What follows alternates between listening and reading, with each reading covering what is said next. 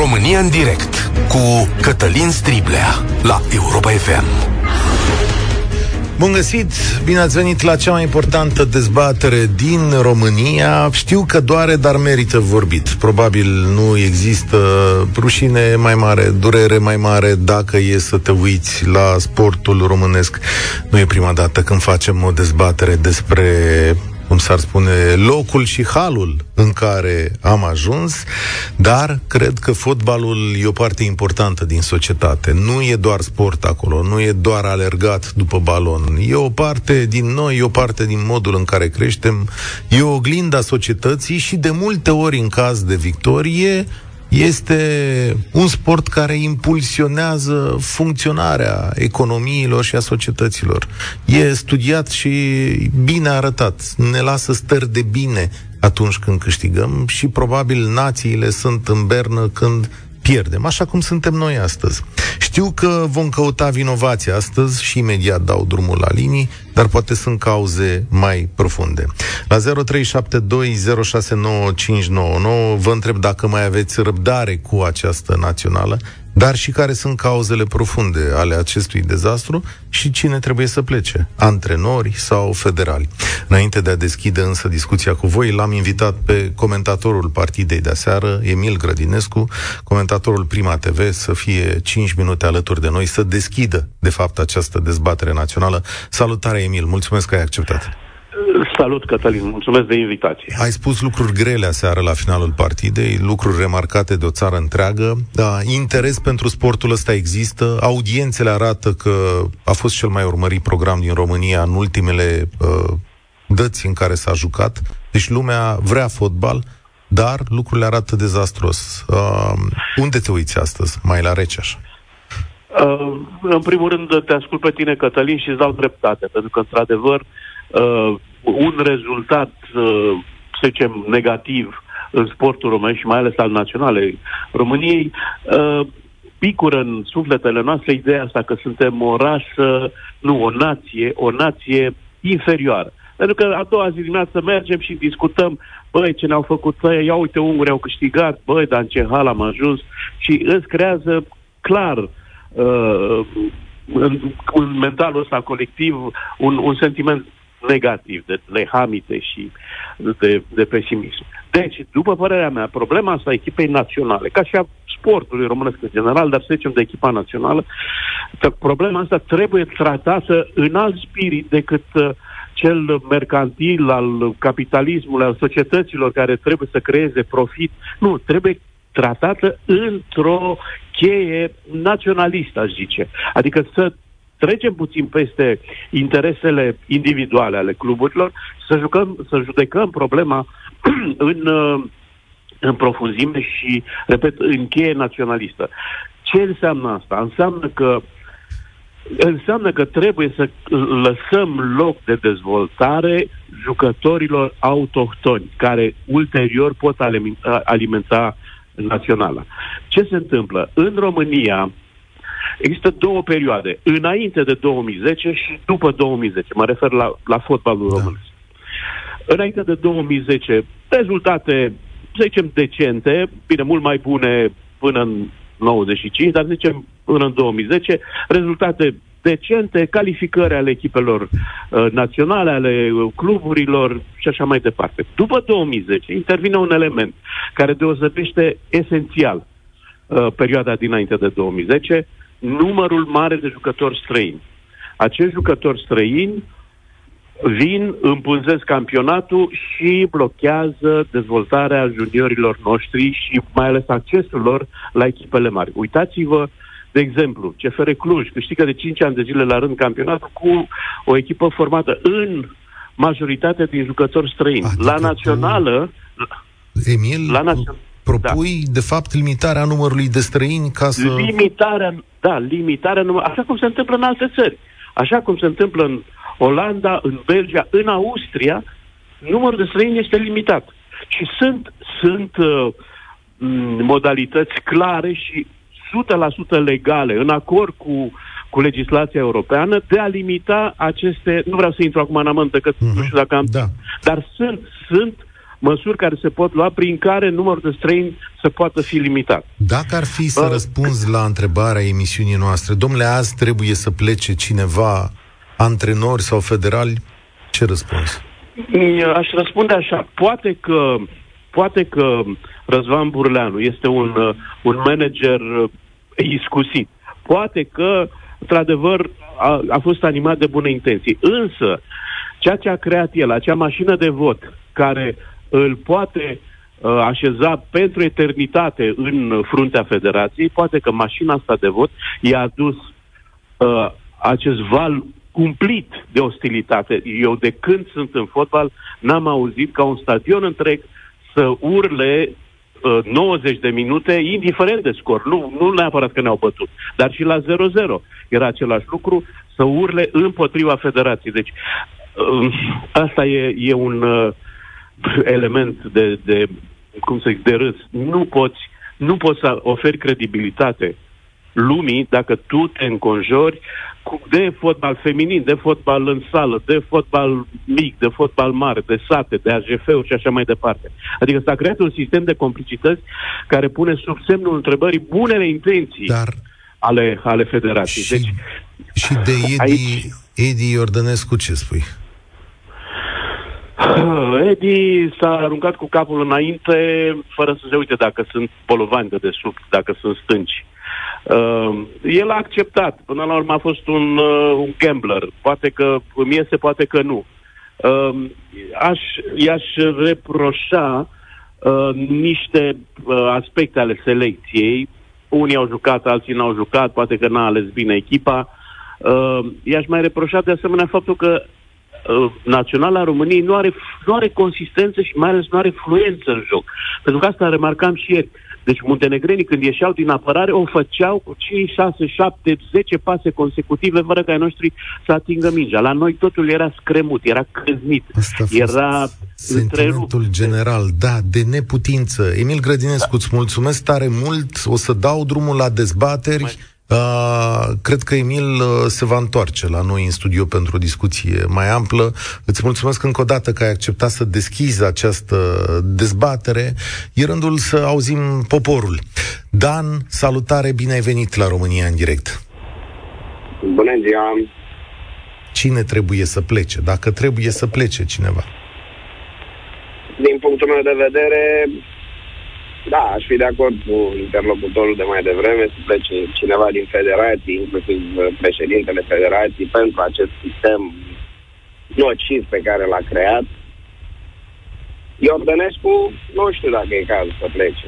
Pentru că dacă înscria Ștefănescu la 1-0 pentru ei înainte de pauză, dacă golul lui Pușcaș era validat de VAR, cu totul și cu totul despre altceva discutam la ora aceasta din punctul meu de vedere, marea problema noastră este la atitudine, la creșterea copiilor, la faptul că nu cred că vom putea face performanță atâta vreme cât uh, există în România cluburile de copii și juniori ca afacere.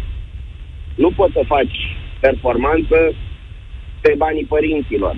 Nu poți să faci performanță pe echipele făcute de părinți antrenorii de la copii și juniori și cei care sunt în acest moment uh, în fruntea acestor uh, școli de fotbal sunt niște angajați a unor PRL-uri care fac performanță fix pe banii părinților, atât cât pot să facă. Zici așa Aici o mamă. Mea. Sunt mamă de copii Cris. Sunt mamă de copii care joacă fotbal la club sportiv privat pe Facebook, ne găsiți și acolo. Am încurajat și da. încurajez copiii să performeze ca să ajungă jucători de fotbal și sunt profund dezamăgită să aud de la un alt părinte că ca să ajungă doar să fie văzuți de, la, de cei de la echipa națională, trebuie să dai șpagă. Mă rog, ea avansează și o sumă, 7000 de euro. A nu crede. Adică chiar așa un copil bun, dacă e de națională, nu uh, e luat la națională? Adică are tăiate aripile așa? Nu cred chestia asta. Da. S-a mai povestit? La zvonuri, la zvonuri, la zvonuri suntem campioni. S-a mai povestit mai în ales... această emisiune de șpăgi, de lucruri, de atenții date antrenorilor, dar mi-e greu să cred că o națională sau un antrenor de națională refuză să vadă. Nu știu. Să nici ne, eu nu să cred. Ne asta nici n-am auzit vreodată de acest lucru. Uh, ideea e că fără investiții majore, dar majore, vorbim de Ungaria. Ungaria investește într-un club din România. Mm, Se două, pare cred că. normal? Cred că în două. Mie nu mi se În pare două, normal, scuze, da, da, dar scuze, scuze, în momentul două, în care am aveți făcut dreptate. dezbatere aici, în moment, mie nu mi se pare normal, dar în momentul în care am făcut dezbatere la această emisiune, țin minte că eram la avocatul diavolului, uh, Da. eu am la bătaie, adică oamenilor nu li s-a părut anormal că Ungaria face tot felul de investiții aici. Hm, ok, e de Da, discutat. bine, probabil că oamenilor din acele două regiuni Da, Da, aș dar, vrea să fim așa ascultați acolo. Mulțumesc tare mult, Dan. Rețin această idee. Eu cred însă că este vorba de cauze mai profunde aici. Și în această emisiune o să le căutăm. Nu e vorba doar de Chiricheș și Ordănescu și Burleanu. E vorba exact de ce spune această mamă, de acest sistem viciat, profund, de calitatea celor care muncesc în fotbalul uh, acesta. E vorba și de uh, oamenii care apar uh, de multe ori la televizor, dar o să revin la chestiunea asta și la modul în care se muncește, de fapt, de către, de către ei. Foarte ușor să ceri uh, dinspre uh, Burleanu, Iordănescu și jucătorii naționalei înainte de a vedea ce producem acolo. Dar mai căutăm cauze. Alexandru, salutare, bine ai venit la România în direct. Bună ziua, Cătălin. Referitor la subiect, să credeți ceea ce scrie acea mămică, este adevărat. Da? Da, 100% puteți verifica, puteți face anchete și o să vedeți că ceea ce scrie acea mămică este adevărat.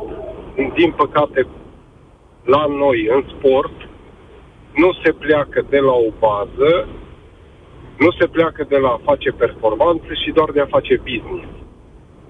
Din păcate, noțiunea de business la noi în sport, nu numai în fotbal, în toate, din păcate se rezumă doar în a cere niște bani fără a oferi ceva spre performanță. Asta e cel mai tragic în sportul românesc. Că nu se oferă performanță pe banii care tu îi plătești pentru copil sau cum spun și alți părinți. Și din păcate ajunge să joace un copil care părintele are o susținere materială, Doi la mână. O altă problemă este că selecția, uh, gândiți-vă un copil de, în care părinții lui câștigă 1, 2000, 1, 3000 de lei.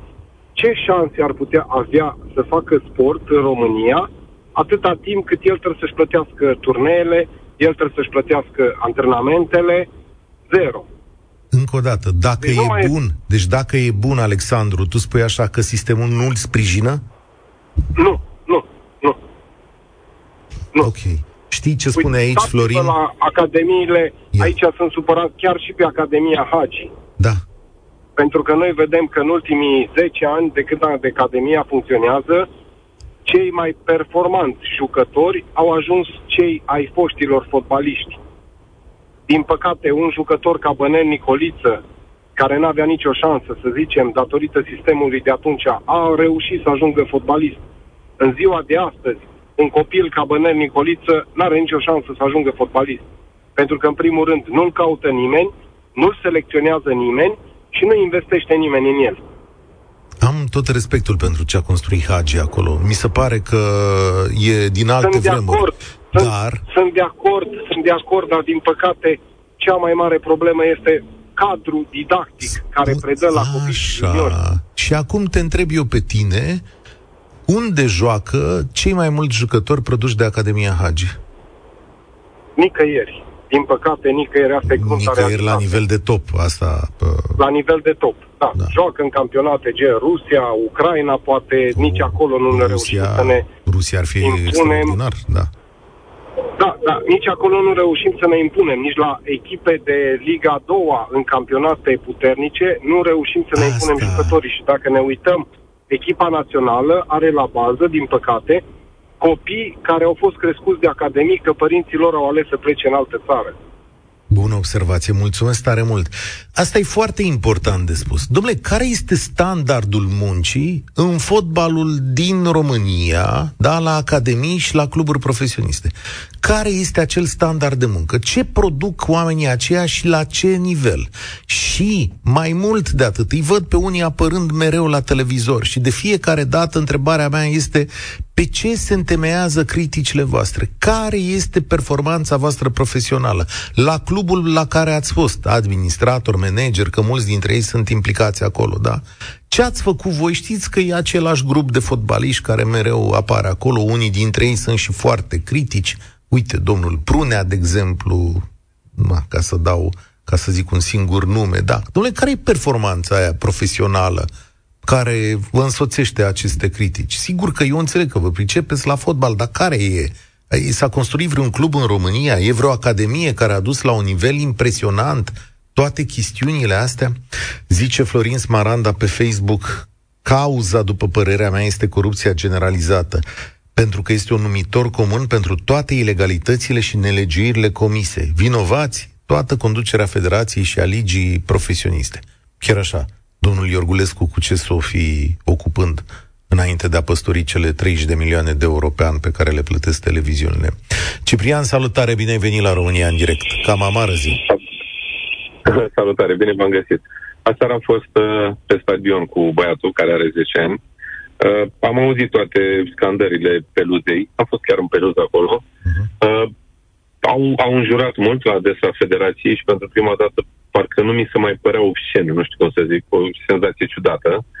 Uh, ce mi-a părut foarte rău este că mi-aduceam aminte când eram eu de vârsta copilului și mă bucuram, mă uitam la televizor la echipa națională și vedeam rezultatele alea extraordinare. Mi s-a părut așa un dat, adică eram obișnuit să se întâmple treaba asta mă uit la copiii ăștia care se uită pe YouTube, deci băiatul meu se uită pe YouTube și vede echipa națională de acum ceva ani în urmă și pare aproape greu de înțeles cum era o altă echipă. Deci ca să ajungi la nivelul ăsta atât de jos nu este o singură cauză, că n-ai cum să faci o singură cauză. Așa. Uh, uh, în primul rând, uh, dacă vă uitați, ați vorbit despre selecție, o să le iau într-o ordine aleatorie. Dacă vorbim despre selecție în sporturi în general, uh, tot sistemul educațional din România nu prioritizează sportul, dar nu că nu-l prioritizează. Una să nu-l prioritizezi și alta este să-l cobor câteva clase. Adică copiii proști, proști cu ghilimele de rigoare, pentru că așa e mentalitatea profesorilor, copiii proști se duc la licee sportive.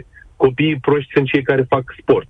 Adică dacă ești deștept, nu faci sport. Da, nu te duci la sport. Este un mit la... care spune unde să te duci cu copiii ăia pe care nu, învă, care nu învață carte.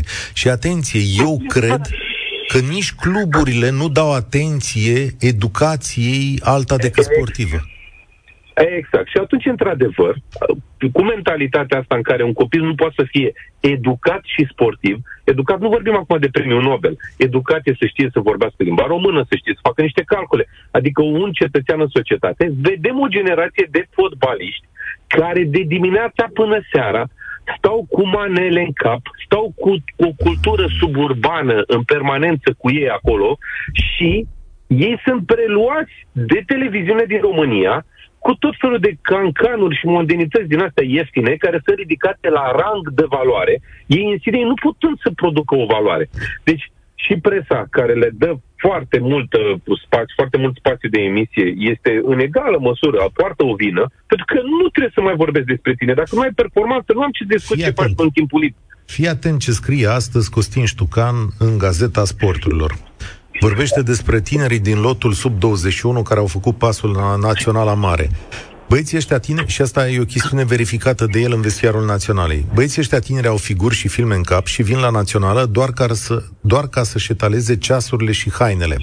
Fac mișto de tinerii care nu au salarii mari și care nu-și permit ceasuri sau pantofi ca ei. Băieții ăștia de la sub 21 domină vestiarul cu ironiile lor, cu bătaia lor de joc, fără ca cineva să-i pună la punct, fără ca un capitan, cum e Chiricheș, să vină să bată cu punul în masă, să zică, alo, ce faceți voi aici, opriți-vă. Vezi cum se leagă lucrurile? Se leagă, deci nu, e, nu poate să fie o singură cauză. Acum, dacă ea ar înțelege cauza, legat de cine ar trebui să-și dea demisia, din principiu, din principiu când un stadion de mii de oameni scandează la adresa ta și am văzut, am trăit-o cu pielea mea, am și spus 9 euro cât am plătit pe un bilet la peluză, mi se părea un preț mare pentru valoarea echipei naționale, dar acum după ce am văzut meciul, contra performanța asta istorică, parcă nu mai pare așa de mult, că am văzut o echipă națională cum aproape că nu venea să cred. Adică nici nu mă supăram. Eu, a fost prima dată când nu m-au supărat când au scris ceilalți. Pentru că era normal, adică se vedea. Deci Domnule, fabulos! Deci asta să-ți dispară, mulțumesc tare mult, Ciprian, să-ți dispară supărarea când joacă naționala. Voi vă dați seama că există o generație de copii care nu crede în naționala României pentru că nu a văzut-o niciodată câștigând? Cine să te umple de lacrimi și de fiori? Ioan, salutare, cum ai văzut? Tiberiu, Ioan nu mai e. Salutare, Tibi. Alo, bună ziua, domnul Cătălin. Salutare. Foarte, foarte dezamăgit sunt o persoană care am făcut parte din, uh, din toată lumea asta sportului și ca ziarist, și ca susținător, și ca absolut iubitor al fotbalului românesc. Pentru mine cea mai mare problemă în România și nu numai doar în sport este la ora actuală politicul. Unde pune mâna politicul, se alege praful. Aici cum e cu politicul? Că vreau să înțeleg și asta. Putem să o luăm de jos de la bază, dacă ne luăm cu educația, dacă ne luăm cu directori în școli, învățământ, în absolut tot, care sunt puși acolo din vari motive, fiindcă nu sunt pe competență. Același lucru putem spune și în sport.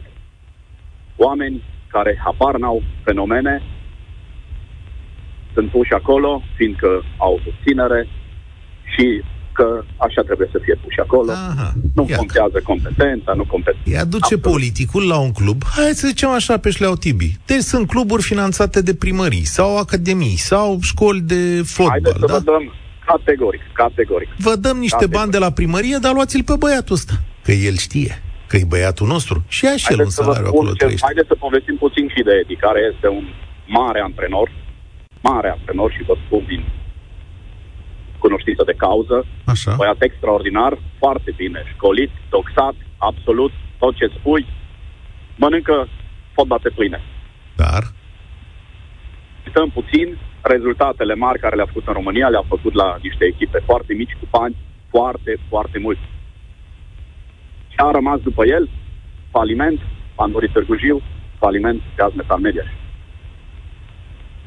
Nu, nu contest calitățile. Face... Mi se pare un om educat și eu am stat de vorbă cu el. E un om care are școală, care știe să e vorbească. Fotbal, poți povesti cu el de fotbal absolut orice. Și atunci nu ce nu merge? Că, sigur, e antrenorul cu rezultatele cele mai slabe din ultimii nu știu câte zeci de ani. Este o mare diferență și toată lumea știe a fi antrenor de club, a fi selecționer. Aha. În momentul în care el este zilnic cu jucătorii, își formează un grup, știe fiecare ce problemă are, poate să pună punctul pe ei, să se ducă la conducerea clubului la care el activează, să rezolve problemele. Punctul ăsta de vedere, jos pălăria. Să ajungi la echipa națională este un pas foarte, foarte mare pe care eu cred că la momentul de față nu poate să-l gestioneze. L-a făcut în momentul de, de față L-a făcut de vreme, l-a făcut înainte ca să-i să împlinească cariera, cel mai probabil. Și îmi pare rău că va rămâne cu acest bolovan în spate foarte multă vreme. Așa este, dar până la urmă este drumul lui, trebuie să-i urăm succes, să-i dăm încredere, dar problema, cum spuneam, vin din alte părți, toate problemele mari și o să citesc... Problema mare este că noi nu vrem să le vedem. Mulțumesc tare mult, Tibi. O listă de pe Facebook zice așa. Prin liberalizarea circulației și a forței de muncă, cei mai bine cotați jucători din România au plecat în alte țări unde se câștigă mai mult. 2. În campionatul românesc au venit o serie de jucători de mâna a doua sau de a treia, din alte țări pentru a câștiga o pâine mai bună aici. Fiind foarte mulți jucători străini, numărul locurilor vacante pentru jucătorii români a scăzut considerabil deci și baza de selecție. Până nu se va schimba legislația din domeniu, situația nu se poate îmbunătăți. O propunere fezabilă ar fi ca pe teren fiecare echipă românească să aibă maximum 5 jucători străini, nu-i mai huiduiți pe cei de la națională că fac doar ce pot. Sigur, raționamentul e ok până la un punct. Dacă cei mai buni jucători din România au plecat la cluburi din afară, unde sunt ei și de ce nu aduc nici măcar un sâmbure de performanță? Aia este marea problemă în acest moment pentru mine. Andrei, salutare, ce zici?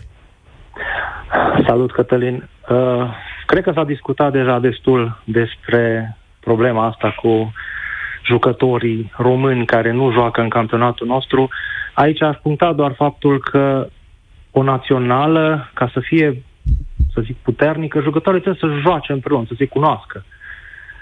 Și asta nu se poate face decât dacă joacă și la echipe de club sau joacă cumva în aceeași ligă, cât în măsura posibilului.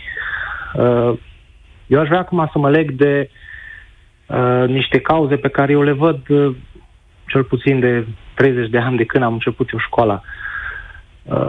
Eu joc tenis recreațional și lângă terenurile de tenis sunt terenuri de fotbal, unde joacă juniori. Echipe de copii, cam 10 ani, așa, când au aceștia meci, nu te, nu te poți înțelege cu nimeni pe terenul de tenis pentru că cei doi antrenori urlă non-stop. Deci, nu știu, 90 de minute, jur, urlă non-stop. Îi înjură pe aia care greșesc, îi laudă pe aia care fac bine, deci ceva de genul, bine mă, ai dat-o bine, uite mă, ai greșit.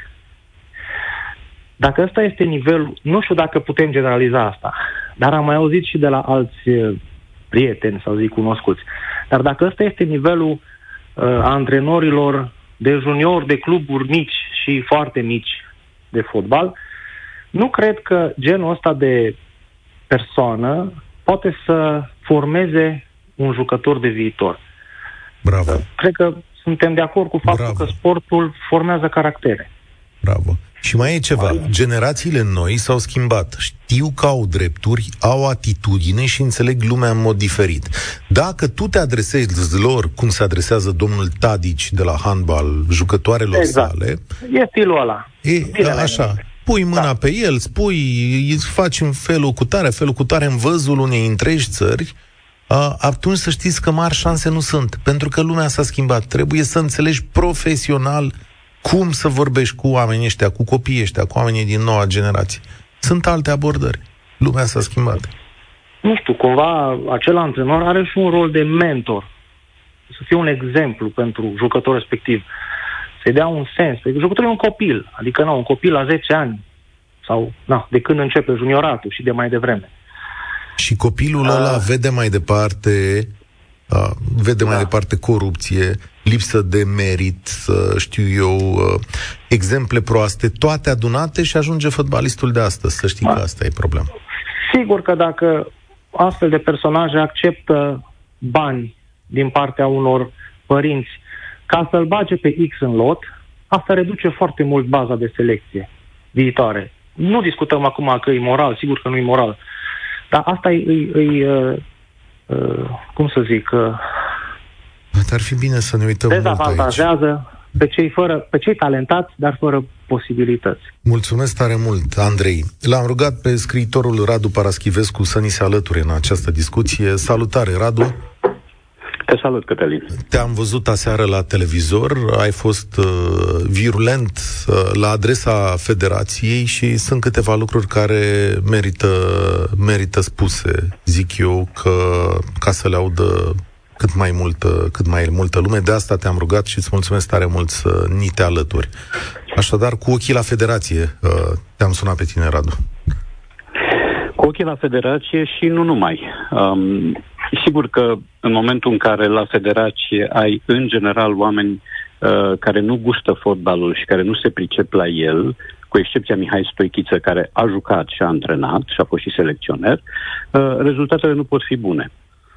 Cred însă că, dincolo de disprețul, cinismul, lipsa de onoare și lipsa de, de demnitate a unor federali care nici măcar acum nu sunt dispuși să plece, fiind dispuși probabil să-l sacrifice pe selecționer, uh, mai trebuie să căutăm niște resorturi.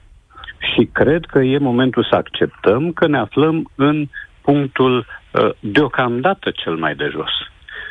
Eu cred că, până la urmă, căderea va continua, ea nu se va opri aici, pentru că nu are cum. Și am să explic de ce. Acum suntem într-un punct în care un selecționer fără merite enorme, cu un nume uh, glorios în spate, a nimerit peste niște jucători plafonați, apatici, fără valoare, fără idei, uneori fără personalitate, alteori uh, pleziriști, și uh, să nu uităm că ei sunt, de fapt, proiecția unui campionat slab, spre foarte slab, uneori de neprivit, și a unor jucători care chipurile joacă în străinătate. Dar unii nu joacă, alții joacă la niveluri inferioare, iar alții joacă la niveluri acceptabile, dar gafează în serie. Cazul liderului de valoare Chiricheș. Simplu fapt că un asemenea jucător este liderul de valoare al generației spune mult despre generația în sine. Dar spuneam să ne ducem la cauze. Cauzele nu cred că țin doar de incompetența federației și de lipsa ei de apetență pentru fotbal și de înțelegerea fotbalului. Uh, cauzele cred că țin și de felul în care este practicată libertatea după 1989, după 90. Asta ce înseamnă? Uh, am lucrat în sport și nu numai, dar de sport ne ocupăm acum, în orizontul constrângerii, până în 1989. Așa au venit rezultatele. Rezultatele au venit cu biciul. Zăhărel era foarte puțin pentru că nici zahăr nu exista și cu atât mai puțin zăhărel. De obicei, cravașa era instrumentul pedagogic, sau amenințarea, sau pumnul, scatoalca. De ce? Pentru că noi trebuia, în sport, să câștigăm o bătălie ideologică cu Occidentul putred. Pa chiar și cu vecinii din comunism. Și atunci uh, erai obligat să faci tot ce ține de tine ca să dai rezultate. Mai mult, nu aveai opțiuni, nu aveai variante. Nu te puteai gândi că după două meciuri ajungi în Spania. Nu te puteai gândi că după trei meciuri îți iei ultimul tip de limuzină. Nu te puteai gândi la, uh, știu eu, uh, viața luxoasă de stea de cinema, de răsfățat al, uh, al scenei, la care visează acum mai toată lumea care dă cu piciorul în minge în România. Uh, ca amănunt decorativ, dar poate nu doar decorativ, prietenele și nevestele uh, fotbaliștilor de atunci, de dinainte de 89, nu arătau manechine și nu erau manechine. Erau niște femei sau niște domnișoare frumoase, drăguțe, amabile, uh, care se înțelegeau bine cu partenerii sau care nu se înțelegeau bine cu partenerii, dar care nu erau toate 90, 60, 90, nu pozau în reviste, nu făceau carieră pe catwalk și așa mai departe. Adică S-a schimbat paradigma. Un tip de și normalitate acum, pe care am pierdut-o. Da, acum eu nu spun, e foarte frumos să-ți alegi o prietenă nurlie poate și zurlie. E foarte frumos ca prietena ta să pozeze incendiar, cum se spune mai nou. Uh, dar în spatele acestor detalii mai trebuie să stea ceva. Trebuie să stea uh, respectul și demnitatea pentru munca pe care o faci. Că tu dai cu piciorul în minge așa cum brutarul face pâine. Și așa cum mezelarul face cărnați. Da? Ori aici lucrurile astea încep să uh, se șubrezească, de fapt nu încep, sau șubrezi de-a binelea. Uh, după 1990, când am fost în sfârșit lăsați să lucrăm în orizontul libertății, am constatat că nu știm cum. Și am constatat că era bine când era rău, de fapt, și când aveam acea pedagogie a biciului. O pedagogie pe care eu o deplâng cu toată ființa. Deci nu o să fiu niciodată de acord cu răcnete, cu amenințări, cu uh, sistemul de performanță tadici, de care vorbeam mai devreme, cu alte asemenea lucruri. Cred cu stăruință în pedagogia libertății și a meritului și a valorii. Numai că, uh, uite că oamenii ăștia se schimbă atât de mult încât în momentul când ești curtenitor cu ei, devii de neînțeles. Și îți dau exemplul lui Emery Hienei, care când a antrenat la Craiova, îi spunea lui Frăsineanu, domnule Frăsineanu. Și el alții umflau de râs toți. Pe cum adică domnule? Păi, da. pedagogia asta bunei cuvințe nu mai face parale la noi. Iar pedagogia libertății cu atât mai puțin. Radu, uh, da. Îți mulțumesc tare mult uh, pentru uh, discursul tău. Să le spunem oamenilor, mă mai aude, Radu? Da? Da, mă da eu te aud, sigur, sigur. Da, da, da. Uh, să le spunem oamenilor că o să purtăm discuția asta și la podcastul de avem uh, noi doi... Peste două ore. da. Uh, și o să vorbim mult mai mult despre asta. Am ținut ca toată lumea să audă cuvintele tale și uh, analiza ta lucidă despre ceea ce ni se întâmplă în aceste zile. În 15 secunde doar, înainte de a trece înapoi la ascultători, te rog să-mi spui dacă tu ai o formă de speranță undeva. Nu, nici cea mai mică. Absolut. Okay. n-am niciun motiv. Ca să am speranță, a trebuit să am un motiv, măcar unul, cât de mhm. subțire, cât de fragil, ori nu mai am. Eu sunt convins că prăbușirea va continua și că vom fi colegi cu Luxemburg într-un viitor apropiat.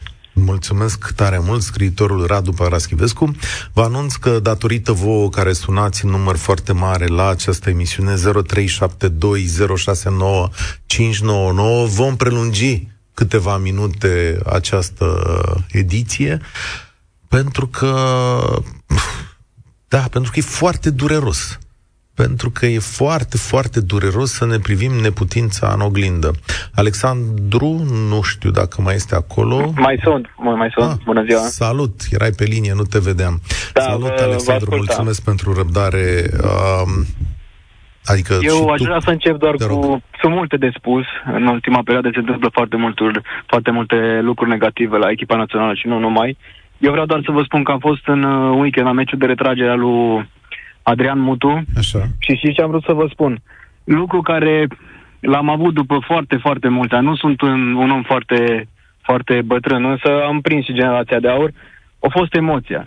Când uh, o intra pe, pe teren uh, domnul Gheorghe Hagi și atingea mingea și mulțimea, mulțimea striga Hagi și așa mai departe, ieșea la interviuri, nu putea să dea interviu de, de mulțime că îl toată lumea la cama, m-am gândit, oare ce, ce ar trebui să facă domnul Gheorghe Hagi, domnul Gheorghe Popescu și așa mai departe, ca să poată să ajungă la națională și să conducă naționala?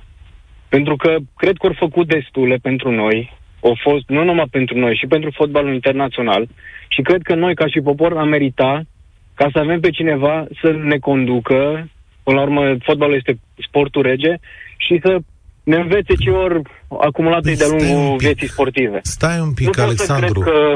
Da. Păi, i-a, i-a fost propus domnului Hagi să conducă această națională. Înainte da, mă, de... credeți că domnul Hagi nu este, un, nu este un om, este un om foarte inteligent. Și el dacă nu ar avea posibilitatea să facă tot ce trebuie cu oamenii din jurul lui, nu ar merge undeva unde adică nu cred că este ideea ta este ca lui să-i se ofere întreaga putere, pentru că mie mi se păi pare nu. că asta a fost miza negocierii, că domnul Hagi își dorește mai mult decât un loc de antrenor la națională, își dorește și puterea de a conduce sistemul federal. Nu el neapărat, poate oamenii din jurul lui, cum ar fi domnul Gheorghe Popescu. Da. Domnul Gheorghe Popescu a candidat la președinție, din câte știu eu, ani în urmă da, și a fost, fost învins de către domnul nu, Burleanu. Nu, nici n-a mai apucat să fie învins, că a fost condamnat la închisoare înainte cu o seară de uh, alegerile respective, da. Și după Mie, aia mi se fost... pare un pic cam... Uh, nu știu, nu cred că e o întâmplare. Da, acum, și asta e greu, e greu de verificat asta. De nu, eu doar să vă spun cum gândesc eu. Ca eu și eu am un copil, joacă fotbal și merg cu el doar ca să facă sport. Nu vreau să facă performanță pentru că nici se poate face performanță. Pe vremuri, când eram copii și jucam fotbal noi, ă, exista un liceu sportiv de care se, se temea mai toată lumea. Acum nu mai există așa ceva. Acum toată lumea merge la fotbal cu copiii, oamenii plătesc pentru a juca copiilor fotbal, nu mai există uh, cluburi sportive cum erau pe vremuri ca să, care susțineau toate activitățile. Noi acum trebuie să mergi la fotbal, plătești pentru copilul tău, plătești cantonamente, plătești turnee, plătești mingi, plătești echipamente. Mulțumesc tare mult de punctul tău de vedere. Luăm publicitate, emisiunea asta continuă și după ora 14 vă cer opinia în continuare. Cine-s vinovat și cine trebuie să plece, antrenorii sau federalii? România în direct cu Cătălin Striblea la Europa FM. Prelungim România în direct după acest dezastru național în care România este umilită de Muntenegru, luând numai puțin de 5 goluri în două meciuri, dar avem trei înfrângeri în patru meciuri, iar chestiunea asta cu căderea durează de ceva ani buni. V-am cerut astăzi cauze, vinovați și eventual soluții. 0372069599 e Adi acolo. Salutare Adi, bine ai venit alături de noi. La ce te uiți întâi? Bună ziua, Cătălin. Te ascult. De la Brașov vă spun, un oraș care a avut odată o echipă de fotbal și care acum se zbate în mediocritate. Ei, și pe lângă și echipa aia mare... Când, uh, pe lângă echipa aia mare ați avut o grămadă de sateliți, ați avut uh, tractorul, o grămadă precizia, de echipe de sacele. copii. Da, da. De cluburi, de copii, de care alimentau echipele mari și de la echipele mari plecau către echipa națională. atâta timp cât nu mai avem sport pentru copii și juniori, m-a spus un antevorbitor, uh, toate cluburile fac afaceri. Iar uh, antrenorii de copii și juniori antrenează doar copiii ai căror părinți au bani. Foarte puțin Domnule, tot aud fac, această uh, chestiune, îmi vine să, la un moment dat să fac o Vă investigație spun pe că tema este asta. adevărată. Un antevorbitor a spus lucrul ăsta, este adevărat. Adică noi Indiferent cât de dăm talentat șpăgi la este copilul, fotbal, noi dăm nu, șpăgi nu la se fotbal. naște nimeni. Cătălin, nu se naște nimeni geniu ca Hagi.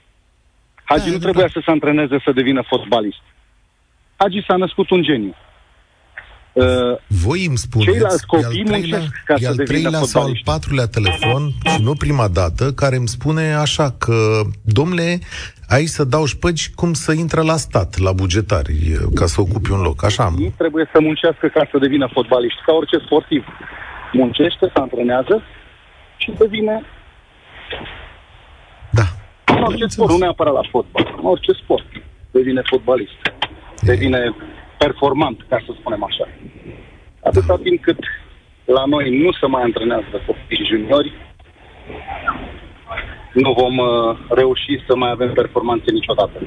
Adică de vină este sistemul profund viciat de sub, de sub uh, federație. Însăși federația, Radu Constantinescu voia să facă emisiune, dar nu poate, dar a venit aici. Însăși federația. Te-ai Însăși uitat la mine, federația. m-am speriat. Însăși federația. Salut, Radu. Salutare. Da, este inexplicabil uh, ce se întâmplă. Mă gândeam la Euro 2019, echipa de tineret. Vă mai aduceți aminte Da. ce performanțe am avut cu uh, copiii ăia? Da. Păi sunt aici, că mă uitam... Ce se întâmplă cu ei acum? Ce s-a întâmplat cu ei în perioada asta? Costin Ștucan spunea în gazeta de astăzi că au numai fițe în cap. Că am citit și în emisiune. Da, Și că... le-au intrat fițele astea după Euro 2019 în cap și s-a stricat toată treaba? Așa pare, da. Păi uite, deci Mihailă era acolo, Pușcaș era acolo, nu? Cine mai, cine mai era acolo? Răzvan Marin, nu știu dacă a fost în naționala aia acolo, da, erau destui. Uh, Portarul Radu pare că s-a pierdut pe drum. Asta este, se pierd jucătorii pe drum. Uite, eu prezint de vreo 15 ani uh, un eveniment organizat de Academia lui Hagi, chiar acolo la el, la Constanța, uh-huh. Cupa Hagi se numește, plecăm prin toată țara în căutarea tinerelor talente la fotbal, copii cu vârste între 10 și 12 ani, știi? Și uh, mă uitam la copiii ăia ce performanțe au la nivelul ăla, până în 12 ani. Și un pic după, că se creează alte grupe și joacă în uh, sistem din ăsta competițional, organizat de federație, uh, joacă între ei și vin, uh, era competiția școlilor din România, da, câștigată de o echipă, uh-huh. și competiția cluburilor profesioniste, câștigată de asemenea de o echipă. Se juca finala și reprezentanta României mergea unde se desfășoară, se desfășoara campionatul mondial în acel an, știi? Și jucau acolo cu alte echipe din uh, alte țări. Uh, Ce se întâmplă cu copiii aia după vârsta asta? Asta e întrebarea, știi? Pentru că ei cresc acolo într-un mediu uh, profesionist, sunt antrenați, sunt învățați. Hagi stătea toată ziua cu gura pe ei, antrenorii lui Gică Hagi la fel. Uh, și sunt foarte mulți jucători care, ok, au ajuns în prima ligă și mă gândesc la Ianis Hagi, care a început de la Academia lui Gheorghe Hagi, la Florinel Coman, uh, Răzvan Marin. Măcar cu Florinel Coman știm ce, și-a luat carne din Ucraina. Uite, Se întâmplă zice, ceva pe parcurs și Uite, nu hai că-ți înțeleg dau ce. un răspuns de aici, de pe Facebook. O altă problemă a antrenorilor de copii este axarea pe rezultate imediate la turnee, nu la a crește și dezvolta copiii pentru a avea un grup care știe să joace și să stea în teren. Mai degrabă se axează pe rezultat la turneu decât să fie scopul de a forma un jucător pentru viitor. Poftim, ok, răspuns. obții rezultat la turneu, dar îl obții pentru că ai format o echipă, un nucleu. Da. da? Sunt jucători talentați, cu viitorul în față. Ce se întâmplă după? Atunci când pleacă din aceste academii. Dom'le, Eu cred că acolo nu e știu. problema. Ia, plus La educație. următorul pas. Plus educație. Plus educația pe care o pui copilului, plus cinste, plus demnitate. Mie nu mi se pare întâmplător că eu văd jucători de fotbal uh, sau familiile lor fotografiate pe la casele de pariuri, de exemplu. Bine, e un asta tip... cu Păi casele da, de asta arată, pariuri. asta arată, da, arată că tu ca jucător ai o problemă, crești într-un mediu rău. Stai că mă întorc la discuția cu tine înainte de a porni și drum cu prioritate. Cred că îl mai avem pe Gigi pe telefon. Salutare, Gigi, bine ai venit la noi. Salut, bună ziua dumneavoastră și ascultătorul dumneavoastră. Vă felicit pentru emisiune și să știți că totul pleacă de la conducere. Zic eu, conducerea. Conducerea de Ce Ce numești Nu avem un conducere aici? profesionist, un, un manager adevărat acolo. Nu avem un manager adevărat. Domnul Burleanu nu știu ce performanță viața lui. Dar nu prea te auzi. Problema Schimbă un pic poziția telefonului sau stai într-un loc mai bun. Uh, manager este. Nu-l auzim, din păcate, pe, pe Gigi. Hai să încercăm să refacem legătura asta cu el la finalul acestei emisiuni. Cred că ar trebui, Cătălin, uh, continua sistemul ăsta competițional, da? Deci ai grupa de vârstă 10-12 ani, faci și grupa 12, 14, 14, 16, 16, 18 și ții doar în turnee. Meciuri, turnee, pregătire. Și de acolo, într-adevăr, trebuie să vină cineva cu viziune și să aleagă cei mai buni jucători și să-i aducă la echipa națională de tineret și apoi la Pe echipa Edi mare. Iordănescu, ce spui? Ah, Nu știu dacă ar fi altcineva în locul lui, dacă ar putea face treabă cu actualii jucători. Da? da da, e N-aș da cumva vina și- 100% pe el. Să știi că n-a fost uh, alegerea cea mai... Uh, adică n-a fost prima alegere, a fost uh, cinstită, a cincea alegere pe care a avut-o federația la îndemână. Asta este momentul, nu știu, uneori mi se pare că pălăria asta e mai mare. Gigi, ai revenit să sperăm că ne auzim bine. Da, am revenit. Așa, Să cum... știți că este o pălărie foarte mare și cred că domnul Burlean nu este un manager adevărat pentru pălăria asta, să știți. Să vă spun și cauza. În primul rând, nu este profesionist. Profesionist, e, dacă avea performanțe sportive, fotbalistice, cum e domnul Hagi, cum e domnul Gică Popescu, cum e domnul Lupescu, cum înțelegeți? Da, era ok, dar pentru că nu are performanțe fotbalistice, nu are nici cum să aibă o performanță în, în, fun- în fruntea, în fruntea uh, reprezentativei române de fotbal. Părerea mea personală. Una la mână. Doi la mână, eu zic că îi Da, e clar că legătura asta n-are noroc. Rămânem și cu această concluzie. Și aș zice în felul următor. Dincolo de Burleanu, de Iordănescu, de echipele lor, care în mod clar au probleme în momentul acesta, eu cred în continuare că sistemul de sub ei, tot ce înseamnă fotbal românesc sau mare parte din el, face muncă sub standard. Adică nu este la nivelul altor țări. Pentru că nu mai sunt bani în fotbal. E un motiv. Alți bani care sunt, dacă mă întreb, sunt furați sau cheltuiți aiurea. Avem, Sau o, grămadă, fost, da. avem o grămadă de cluburi care sunt susținute de primării și de autorități și acolo trebuie pus un semn de întrebare. Ce facem, prieten, cu banii aceștia? Da, dacă ai un club pe care îl susții cu primăria și plătești din el, din banii aceia, o sumedenie de jucători străini, care e progresul? Te bucur ca primar că ai o echipă pe locul 7, 8, 9, 10 în Liga 1, a, a doua?